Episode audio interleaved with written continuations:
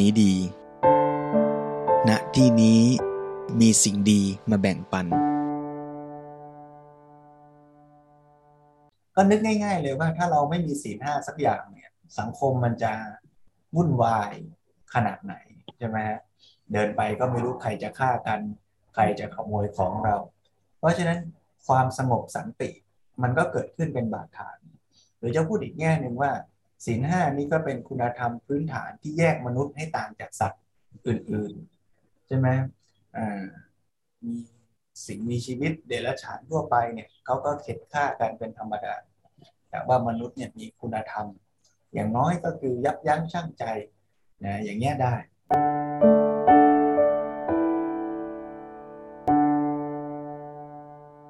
ศีลทำให้เกิดโภคะได้ยังไง สีเลนะโภคะสัมปทา ศีลทำให้เกิดความพลั่งพร้อมแห่งโภคะทรัพย์สมบัติ รักษาศีลแล้วรวยเหรอโยม จริง ๆ ข้อนี้อาตมาส่วนตัวอาตมาว่าข้อนี้ยาก เพราะว่าบางคนจะนึกไม่ถึงว่า เอ๊ะทำไมพระพุทธเจ้าหรือพุทธศาสนา ไปสอนในทำนองว่าอ้าวรักษาศีลแล้วจะรวยใช่ไหมอ่าแต่คำว่ารวยหรือโภคะเนี่ยมันไม่ได้หมายถึงว่ารวยแบบว่าจะต้องไปกดขี่แก่งแย่ง แย่งชิงมาจากคนอื่นแล้วรวยใช่ไหม แล้วก็ย้ำว่าพุทธศาสนาไม่ได้ห้ามรวยนะโยมนะไม่ได้ว่าพุทธศาสนาเนี่ยสอนให้เป็นเหมือนฤาษีชีไพรจะต้องทิ้งบ้านทิ้งเรือนแล้วก็ไปอยู่ในถ้ำในดอยอะไรเงี้ยไม่ใช่นะอันนั้นเขาเรียกฤาษีเขาไม่เรียกว่าพุทธศาสนานะอ่านั้นพุทธศาสนานี่รวยได้นะลูกศิษย์พระพุทธเจ้าในคราวพุทธกาลนี่ก็รวยรวยเยอะๆนะเยอะแยะนะหลายคนนะใช่ไหมฮะเพียงแต่ว่ารวยด้วยวิธีไหน ถ้าเกิดเรารักษาศีลเราตั้งใจทำกิจการงานหน้าที่อย่างที่โยมคุณโบว่าเมื่อสักครู่เนี่ยเราก็จะสามารถทำหน้าที่ของเราได้เต็มกำลังความสามารถนะคนที่มีศีลมีพฤติกรรมดี ไม่ไปเที่ยวกินเหล้าเมายานะไม่ไปติดอบายมุกเนี่ยนอกจากว่าหาเงินได้ดีแล้วก็ไม่เสียเงินไปในทางที่สุรุ่ยสุร่ายฟุ่มเฟือยนะการจัดสรรทรัพย์ก็จะเกิดขึ้นมีประสิทธิภาพ รือแม้แต่ไปสอนเด็กๆเยาวชนคนรุ่นใหม่ นอกจากจะสอนให้เขารู้จักในการวางแผนการเงินเนี่ยต้องสอนให้เขามีวินัยการเงินด้วยนะวินัยการเงินคืออะไรก็คือการที่สามารถควบคุมตนเองได้ ให้ทำตามแผนการเงินที่วาง บางทีเราวางแผนการเงินไว้นะ ว่าจะต้องออมเงินเดือนละเท่าไหร่จะต้องใช้จ่ายไม่เกินเท่าไหร่ แต่พอถึงวันลดราคา พอถึงโปรโมชั่น อมีการเปิดตัวสินค้าใหม่ อ่าเขาบอกว่าต่อมต่อมวู่วามในร่างกายมันทำงานทำให้แผนเผินเนี่ย ไม่สนแล้ว เอาสิ่งที่มันปรากฏตรงหน้าอยากได้ความสุขเฉพาะหน้า โดยไม่มองผลกระทบระยะยาว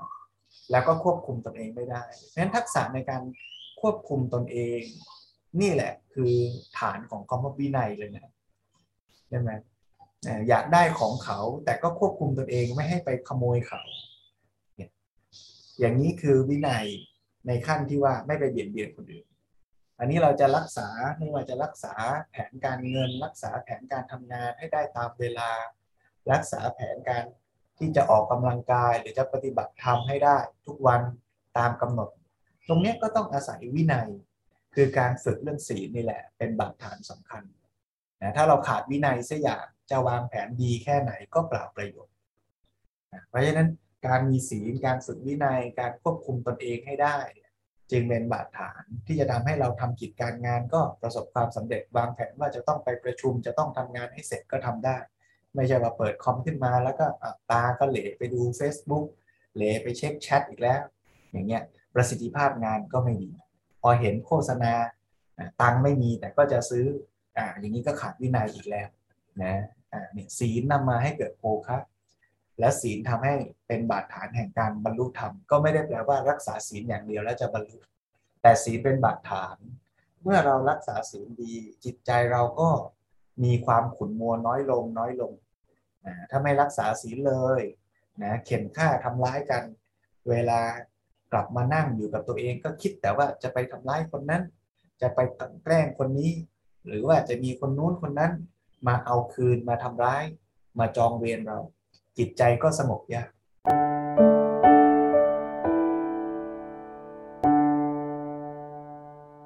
แม้แต่อยากได้ของชิ้นใหม่ หรือแม้แต่ว่าอยากจะบรรลุธรรมไวๆหรือแม้แต่อยากจะให้คนเขายกย่องว่า เราเนี่ยเป็นนักปฏิบัติธรรมชั้นเลิศชั้นยอดไอ้ความคิดอย่างเนี้ยความอยากอย่างเนี้ยมันก็จะมารบกวนก่อกวนในใจของเรา เพราะฉะนั้นการฝึกในขั้นจะพัฒนาจิต ก็จะต้องอาศัย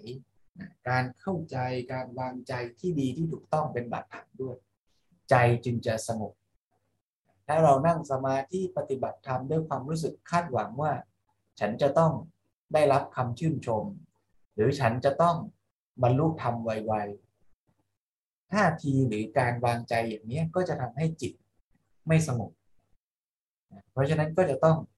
กลับมาฝึกพัฒนาใจของเรา ศีลดีแล้วใจสงบดีแล้ว ก็เอาใจที่สงบนั่นแหละ มองดูชีวิตตามเป็นจริงถ้าใครมีปัญหาในชีวิตเกิดขึ้น ก็เอาใจที่สงบนั้นไปมองปัญหา ปัญหาที่ปรากฏตรงหน้า จะน่ากลัวจะยากลำบากแค่ไหนก็ตาม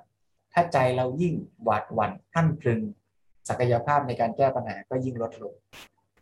แต่ถ้าเราตั้งใจให้สงบ concentrate โฟกัสกับปัญหา เราก็จะเห็นปัญหานั้นชัด แล้วก็แก้ได้เต็มกำลังความสามารถ ถ้าใครอยู่ในสภาวะที่ชีวิตไม่ได้มีปัญหาอะไรหนักหน่วง ก็กลับมามองดูตัวชีวิตนั่นเอง ซึ่งมันก็มีปัญหาพื้นฐานของชีวิตตัวมันเอง คือมันมีความเสื่อมสลาย มันมีความที่เราเผลอไปยึดชีวิตนั้นอยากให้เป็นอย่างใจ แล้วเราก็เลยทุกข์ เมื่อเราเห็นความจริงนี้ เราก็จะกลับมาสังเกตต่อไปว่าไอ้ความทุกข์ความสุข ความยึดถืออยากให้ได้อย่างใจทั้งหมดนั้นน่ะกลไกมันเป็นยังไงแน่อ๋อชีวิตมันเกิดดับเปลี่ยนแปลงสุขทุกข์มันเปลี่ยนแปลงตามธรรมชาติของมันนี่นี่คือรู้ว่าขันห้ามีลักษณะเป็นไตรลักษณ์เกิดดับตามธรรมชาติ แล้วใจเรามันไปเผลอยึดเนี่ยอยากให้สุขอยู่กับเรานานๆ อยากให้ทุกข์หมดไปไวๆ ไอ้ตรงนี้มันคือการปรุงแต่งในใจเรา ที่เรามีตัณหาอุปาทาน อยากให้โลกทั้งหมดมันเป็นอย่างใจเราปรารถนา พอเราไปยึดไปอยากอย่างนี้มันก็เลยเกิดความทุกข์ในใจของเรา พอเราเห็นอย่างนี้ปุ๊บเราก็วางใจใหม่ว่าอ๋อเรายอมรับโลกตามที่เป็นดีกว่า แต่เราก็จะคิดพิจารณาทำเหตุปัจจัยให้ดีที่สุดอะแต่ทำได้เท่าไหร่ก็เท่านั้น โดยไม่คิดว่าทำไปแล้วผลลัพธ์จะต้องเป็นอย่างที่ฉัน วาดฝันให้เป็น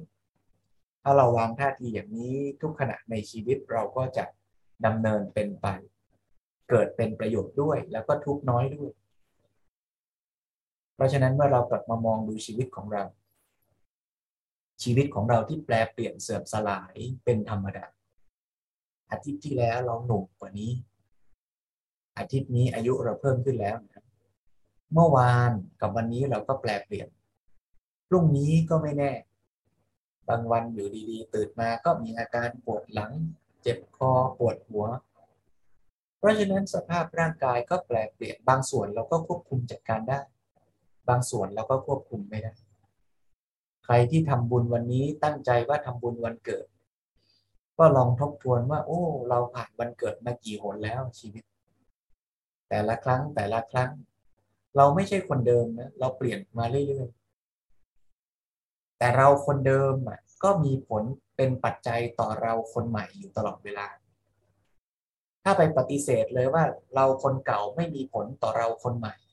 อันนั้นก็มองแบบแยกขาด ก็ไม่ตรงตามความเป็นจริง เราในเสี้ยวนาทีเมื่อกี้กับเราตรงนี้ก็เป็นคนละคนกัน แต่สัมพันธ์กัน เปรียบเหมือนกับเม็ดมะม่วงสองเม็ด เม็ดหนึ่งเอาไปปลูก ขึ้นมาเป็นต้นกลายเป็นเม็ดใหม่มะม่วงเม็ดเก่ากับมะม่วงเม็ดใหม่เป็นคนละเม็ดกัน แต่มะม่วงเม็ดใหม่นั้นเนี่ย จะโตมาเป็นมะม่วงพันธุ์ไหน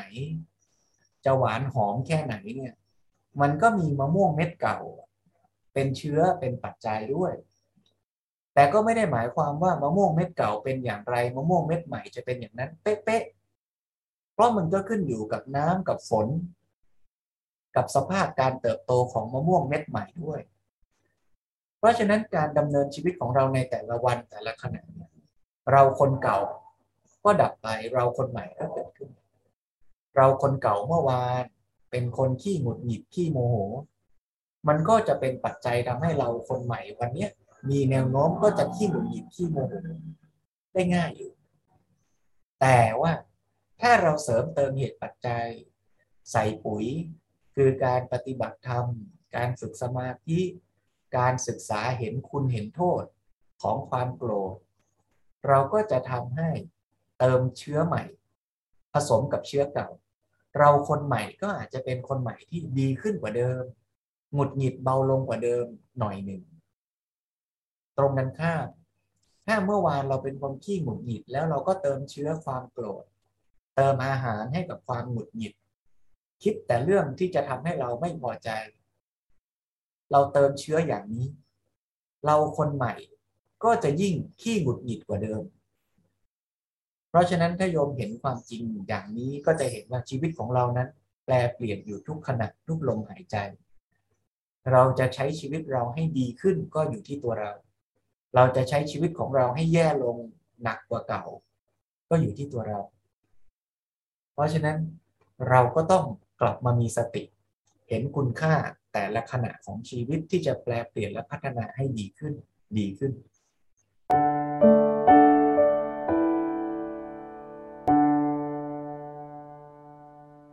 ท่านใดที่ทำบุญวันนี้ปารบเอาการสูญเสียจากลา ของคนที่เรารัก ไม่ว่าจะเป็นคุณพ่อคุณแม่ญาติมิตรพี่น้องโยมญาติอาตมาก็ เสียไปครบหนึ่งปีเมื่อวานนี้เหมือนกันก็นึกถึงญาติโยมหลายท่านในห้องนี้ก็เคยได้ไปร่วมงานศพโยมญาติด้วย นึกถึงโยมญาติปรารบโยมที่จากไป ก็เป็นโอกาสกลับมาเห็นชีวิตเหมือนกันว่า ที่ชีวิตเราเมื่อกี้บอกว่ามีโอกาสในการพัฒนาให้ดีขึ้นนะ แต่โอกาสเช่นว่านั้นเนี่ยก็ไม่มีใครรู้ว่าเราจะมีโอกาสอีกสักเท่าไหร่ เราจะผัดวันประกันพรุ่ง รอให้รวยก่อน เดี๋ยวค่อยปฏิบัติ รอให้ เดี๋ยวเกษียณก่อนแล้วค่อยปฏิบัติ เราอาจจะพลาดโอกาสก็ได้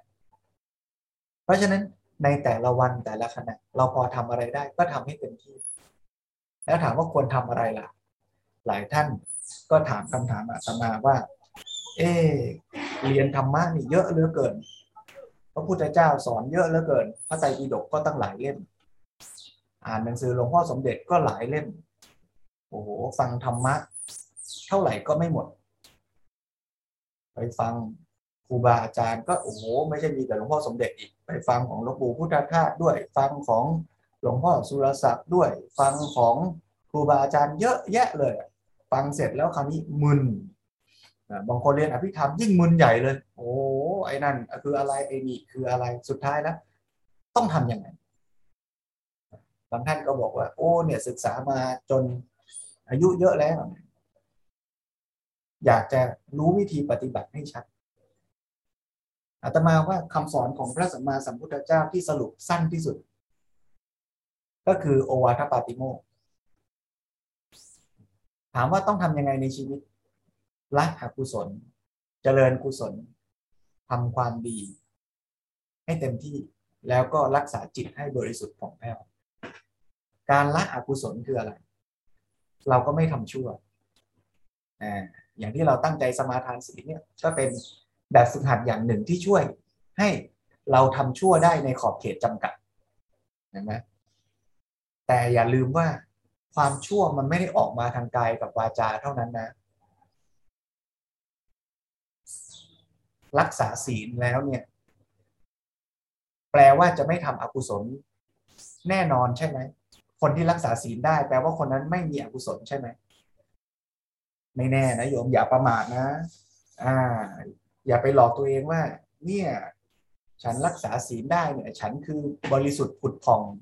ไม่มีอกุศลเลยไอตอนที่คิดอย่างนั้นก็มีมานะแล้วใช่ไหมแล้วบางทีเนี่ยไม่ได้ ผิดศีลไปฆ่าใคร แต่ในใจเนี่ยโกรธหึ่มหึ่มหึ่มหึ่มอยู่ตลอดเวลานั่นก็โทสะนะ ไม่ได้ไปลักทรัพย์ใคร แต่ในใจมันก็อยากได้เหลือเกิน อยากได้เหลือเกินในสินค้าใหม่นั่นเนี่ย นั่นก็โลภะนะนะแต่ถ้าอยากได้ด้วยเหตุผลของปัญญานั้นก็อาจจะเป็นการคิดด้วยปัญญาเป็นฉันทะก็ได้นะ อันนี้ก็ต้องพิจารณาเอาเองนะโยมนะ แต่อย่าอย่าอย่าพิจารณาแบบเข้าข้างกิเลสนะ นะกิเลสมันก็หาเหตุผลมานะว่าไอ้นั่นน่าซื้อไอ้นี่น่าใช้ไอ้นั่นน่าดูไอ้นี่น่ากินเนี่ยไอ้นี่เป็นเหตุผลของกิเลสก็มีนะ ดูดีๆนะเพราะฉะนั้นถ้าเมื่อไหร่เรารู้ว่ามันเป็นสิ่งที่ไม่ดีไม่ว่าทางกายวาจา ถึงท่านผิดศีลเราก็ไม่ทำต่อให้ไม่ถึงท่านผิดศีล แต่เรารู้ว่ามันไม่เหมาะไม่สมนะมันเป็นไปด้วยอำนาจกิเลสของเรา เช่นดึกดึกเดินไปอยู่หน้าตู้เย็น กินดีไม่กินดี กินก็ไม่ผิดศีลนะสมมติวันที่ถือศีลห้านะ ไม่ได้ถือศีลแปดกินก็ไม่ผิดศีลแต่รู้ตัวขึ้นมาว่าเออนี่เรากินเพราะกิเลสจริงๆมันก็ไม่หิวเท่าไหร่ แต่ว่ามันเหงาเหงาปากเลยหาอะไรเคี้ยวๆหน่อยสมมติเงี้ยนะเออนี่กิเลสแล้วนี่พอรู้ตัวปุ๊บเราก็ละเสียพอละปุ๊บชีวิตมันก็ดีขึ้นหน่อยหนึ่งแล้วใช่ไหมจากเราคนเก่าเมื่อกี้ที่เป็นเราที่มีกิเลส มีโลภะมีความอยากกินอยากอร่อยอร่อย ก็กลายเป็นเราที่มีสติ รู้เนื้อรู้ตัวแล้วก็หยุดกิเลสนั้นได้ นี่ก็เรียกว่าพัฒนาชีวิตหน่อยหนึ่งแล้วนะ แล้วก็เมื่อไรที่ทำกุศลก็ทำให้ยิ่งขึ้นต่อไป โดยเฉพาะกุศลที่เป็นการฝึกจิตฝึกใจของเรา ให้เป็นกุศลนะกุศลที่ทำได้หลายอย่างใช่ไหมโยมให้ทานก็ได้นะรักษาศีลก็ได้ การเจริญจิตภาวนาก็เป็นการรักษาศีลนะให้เราได้ปฏิบัติอยู่กับตัวเรา แล้วก็เจริญวิปัสสนากรรมฐาน รักษาจิตให้บริสุทธิ์ของแท้การถวายทานก็เป็นการทำบุญอย่างหนึ่ง ไม่ว่าจะปารบเหตุอะไรอะไรก็ตาม ก็ตั้งเจตนาว่าการถวายทานก็เป็นรูปแบบหนึ่งของการฝึกตนในการเจริญกุศล ที่จะพัฒนาชีวิตให้มีกิเลสลดน้อยลง เห็นประโยชน์ของผู้อื่น เห็นประโยชน์ของพระของพระศาสนาของสังคมส่วนรวม เราจึงสละทรัพย์สินสมบัติส่วนตัวของเรา เพื่อที่จะช่วยเหลือเกื้อกูลผู้อื่น ในขณะที่ทำก็ให้วางจิตวางใจให้เป็นกุศล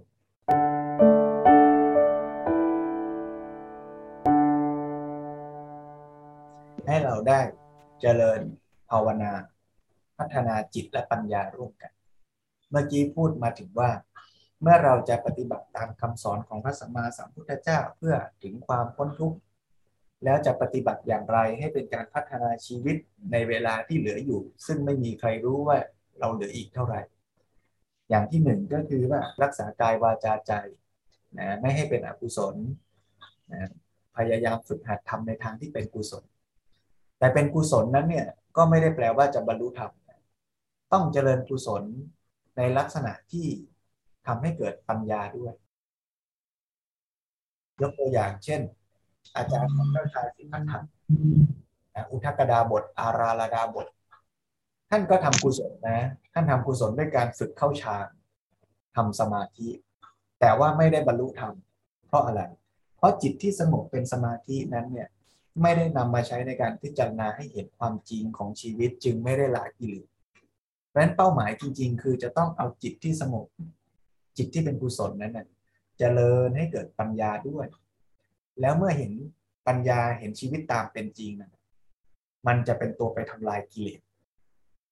หลวงพ่อสมเด็จยกตัวอย่างว่า เหมือนกับเราอยากกินไอติมถ้าเราไม่มีปัญญาเนี่ย มันต้องใช้ใจที่คอยกดข่มว่าอย่ากินนะ อย่าไปกินนะ อย่าไปกินนะ แต่ถ้าเมื่อไหร่เราไปชะโงกดูแล้วเห็นว่า โอ้ ในถ้วยไอติมน่ะ มันเป็นไอติมใส่ยาพิษ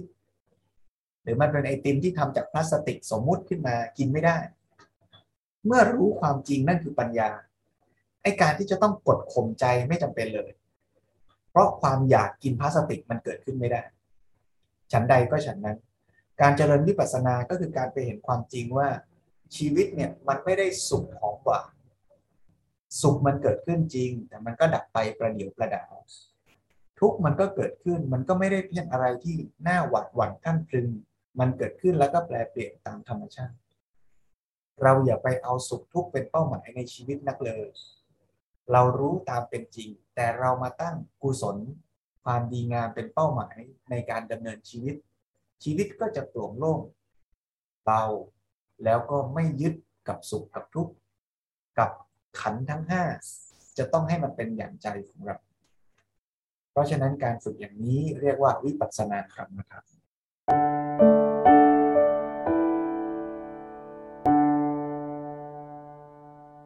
คอเชิญให้โยมทุกท่านลองนั่งในอิริยาบถทที่ผ่อนคลายสบาย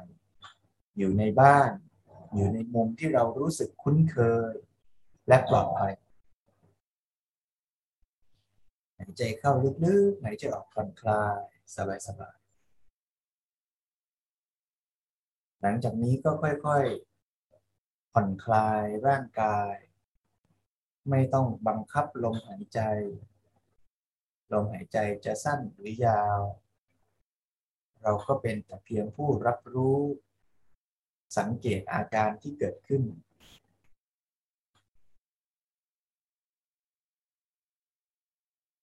รับรู้อาการที่ปรากฏทางกาย อาจจะสังเกตจุดใดจุดหนึ่งที่ปรากฏชัด หรือรับรู้ทั่วๆ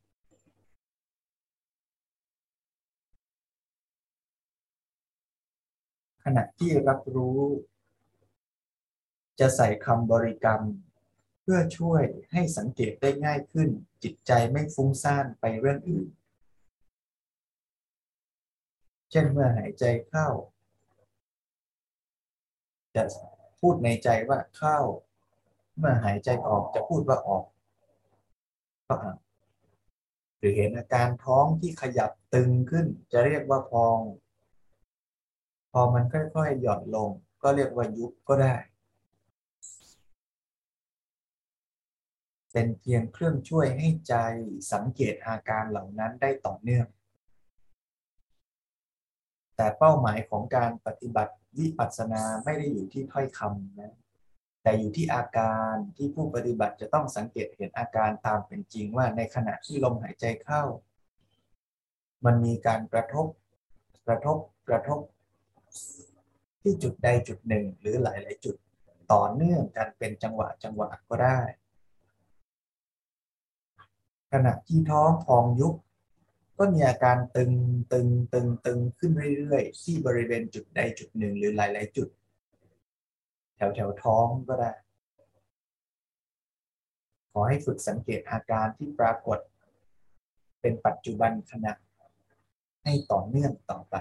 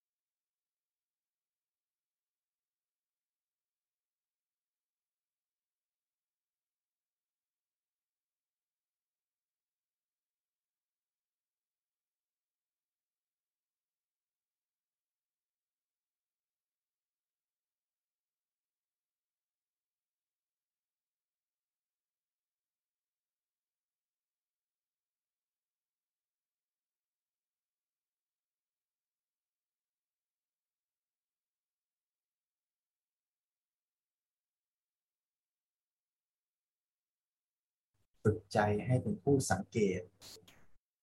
รับรู้อาการที่ปรากฏเฉพาะหน้า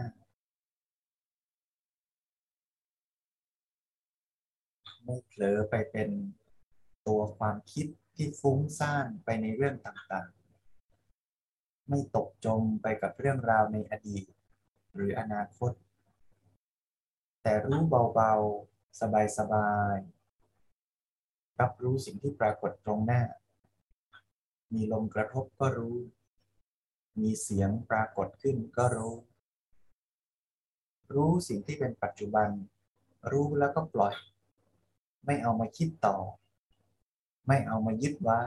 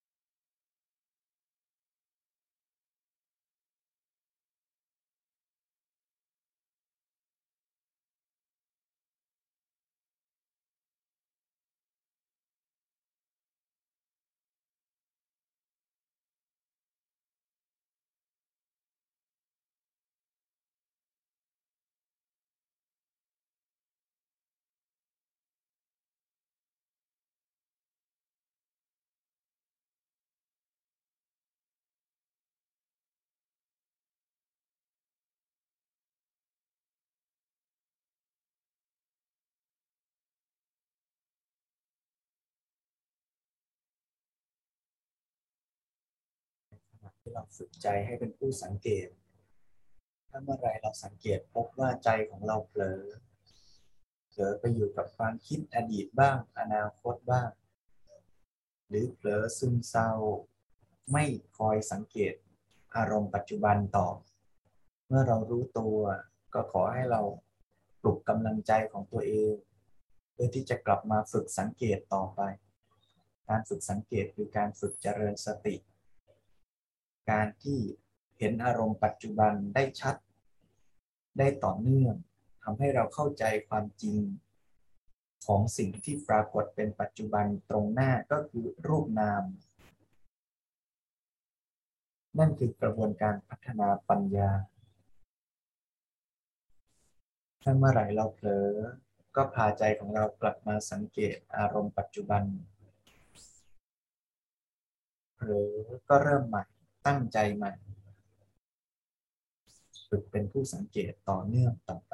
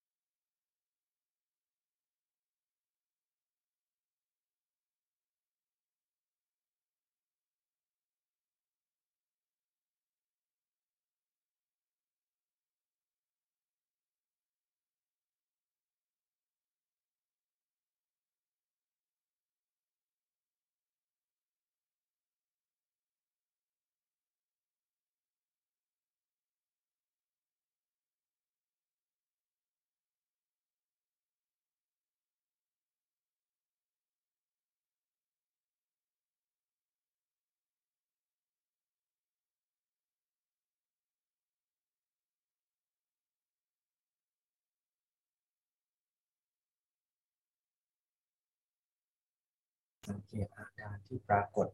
ตรงหน้า ไม่ต้องคิดเทียบเคียงกับทฤษฎีธรรมะที่เคยเล่าเรียนมา ไม่ต้องวิจารณ์วิเคราะห์ แค่รับรู้ตรงๆว่าอาการนั้นอาการตึงมันเกิดขึ้น อาการตึงมันแปลเปลี่ยนไป ตอนนี้อาการตึงเป็นอย่างไร ปรากฏอย่างไรก็รู้อย่างนั้น ไม่ต้องไปตามวินิจฉัยว่ามันตึงได้เพราะอะไร มันหายไปเพราะอะไร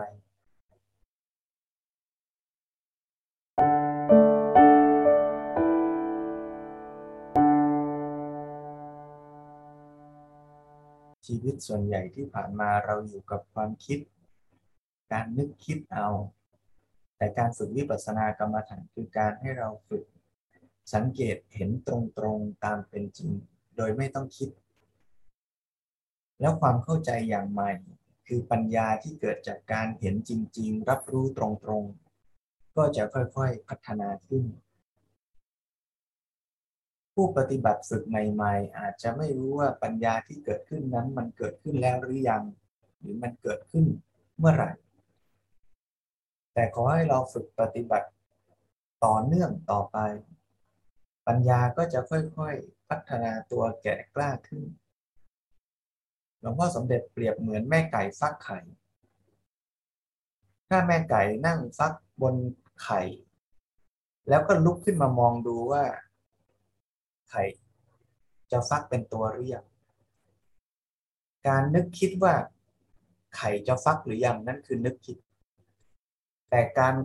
ไปนั่งอยู่บนไข่นั่นคือการปฏิบัติที่เป็นปัจจัยทำให้ไข่ พร้อมที่จะฟักออกมา ราะฉะนั้นหน้าที่ของผู้ปฏิบัติก็คือสังเกตอาการตามเป็นจริง นั่นคืออาการเหมือนแม่ไก่ฟักไข่ แต่ถ้าเมื่อไหร่ผู้ปฏิบัติละการสังเกตแล้วมานึกคิด ว่าเราทำอะไรมาแล้ว ผลลัพธ์จะเป็นยังไง เมื่อไหร่จึงจะปรากฏผล ก็เหมือนแม่ไก่ลุกออกจากที่ฟักไข่ แล้วก็มายืนมองดูไข่ แล้วก็ครุ่นคิด เดินวนไปวนมา ก็ไม่เป็นผลให้ไข่ถูกฟัก เพราะฉะนั้นก็ขอให้ญาติโยมทุกท่านได้มีกำลังศรัทธากำลังใจ ที่จะได้ปฏิบัติพัฒนาชีวิตของตนของตน ทั้งด้วยการเจริญในศีล ในการพัฒนาจิตคือสมาธิ และในการเจริญปัญญาทั้งการศึกษาหาความรู้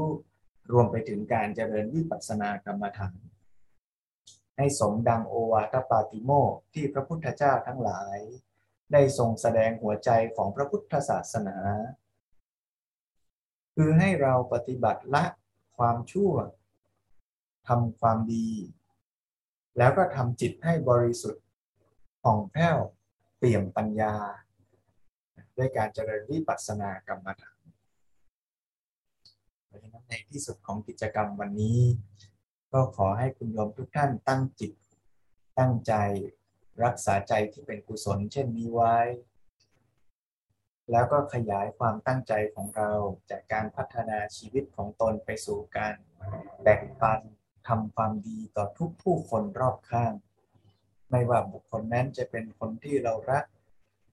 ไม่ว่าจะมีชีวิตอยู่หรือแม้ล่วงลับจากไปแล้ว ขยายไปจนถึงทุกสรรพสัตว์และสรรพชีวิต ซึ่งก็เป็นเพื่อนร่วมทุกข์เกิดแก่เจ็บตาย เหมือนกันกับเราทั้งหมดทั้งสิ้นขอให้เราตั้งเจตนาให้ คนที่เรารักและทุกชีวิต ได้มีความสุขพ้นจากความทุกข์ เมื่อเขาเห็นเราทำความดีอย่างเช่นที่ได้กระทำอยู่หน้าบัดนี้แล้ว ก็ขอให้ท่านทั้งหลายเหล่านั้นได้ร่วมอนุโมทนา เกิดผลเป็นความสุข เป็นปัจจัยให้ท่านได้เจริญในธรรม ยิ่งยิ่งขึ้นไป ส่งผลเป็นความสุขและสันติ ทั้งแก่ตัวเราด้วย แก่บุคคลที่เรารัก และขยายไปจนถึงทุกสรรพชีวิตรวมทั้งโลกทั้งใบ ทุกผู้คน ทุกชีวิตให้ได้มีความสุขท่วนทั่วกัน ทุกท่านทุกคนเออ